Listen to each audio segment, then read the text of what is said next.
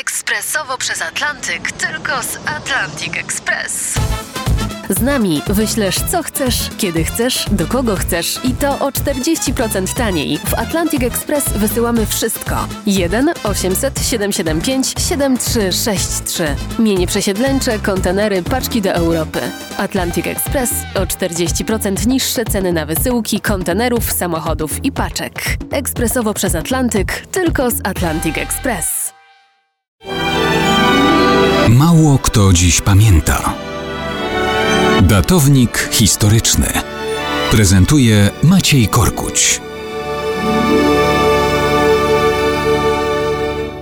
Mało kto dziś pamięta, że 22 lutego 1947 roku po całkowicie sfałszowanych wyborach komuniści ogłosili tak zwaną amnestię. Major Hieronim Dekutowski, cichociemny, oficer Armii Krajowej, a wówczas komendant oddziałów leśnych przy Inspektoracie Zrzeszenia Wolność i Niezawisłość komentował, że amnestia to jest dla złodziei, a my jesteśmy wojsko polskie.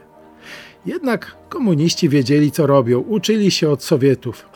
Chcieli wykorzystać efekt psychologiczny związany z faktem domknięcia budowy systemu władzy. Wzorem sowieckim ogłosili amnestię dla podziemia niepodległościowego, czyli możliwość wyjścia z lasu, oddania broni i przejścia do cywilnego życia. Pozorowali wobec tych, którzy dotychczas walczyli w podziemiu gest dobrej woli ze strony zwycięzców, którzy mają już i tak wszystko, bo mają pełnię władzy. Wielu ludzi uwierzyło, że w tak zniewolonej Polsce da się żyć jak pod zaborami. Wolnej Polski nie ma, ale jeśli zrezygnujesz z czynnej walki przeciw nowym stalinowskim władcom kraju, oni dadzą ci żyć, pozwolą pracować, wychowywać dzieci, zająć się rodziną po latach antyniemieckiej i antysowieckiej tułaczki. UB wysyłało do podwładnych funkcjonariuszy instrukcje, żeby, cytuję, dołożyć wszelkich starań, by nadać akcji ujawnieniowej charakter wielkiego aktu politycznego.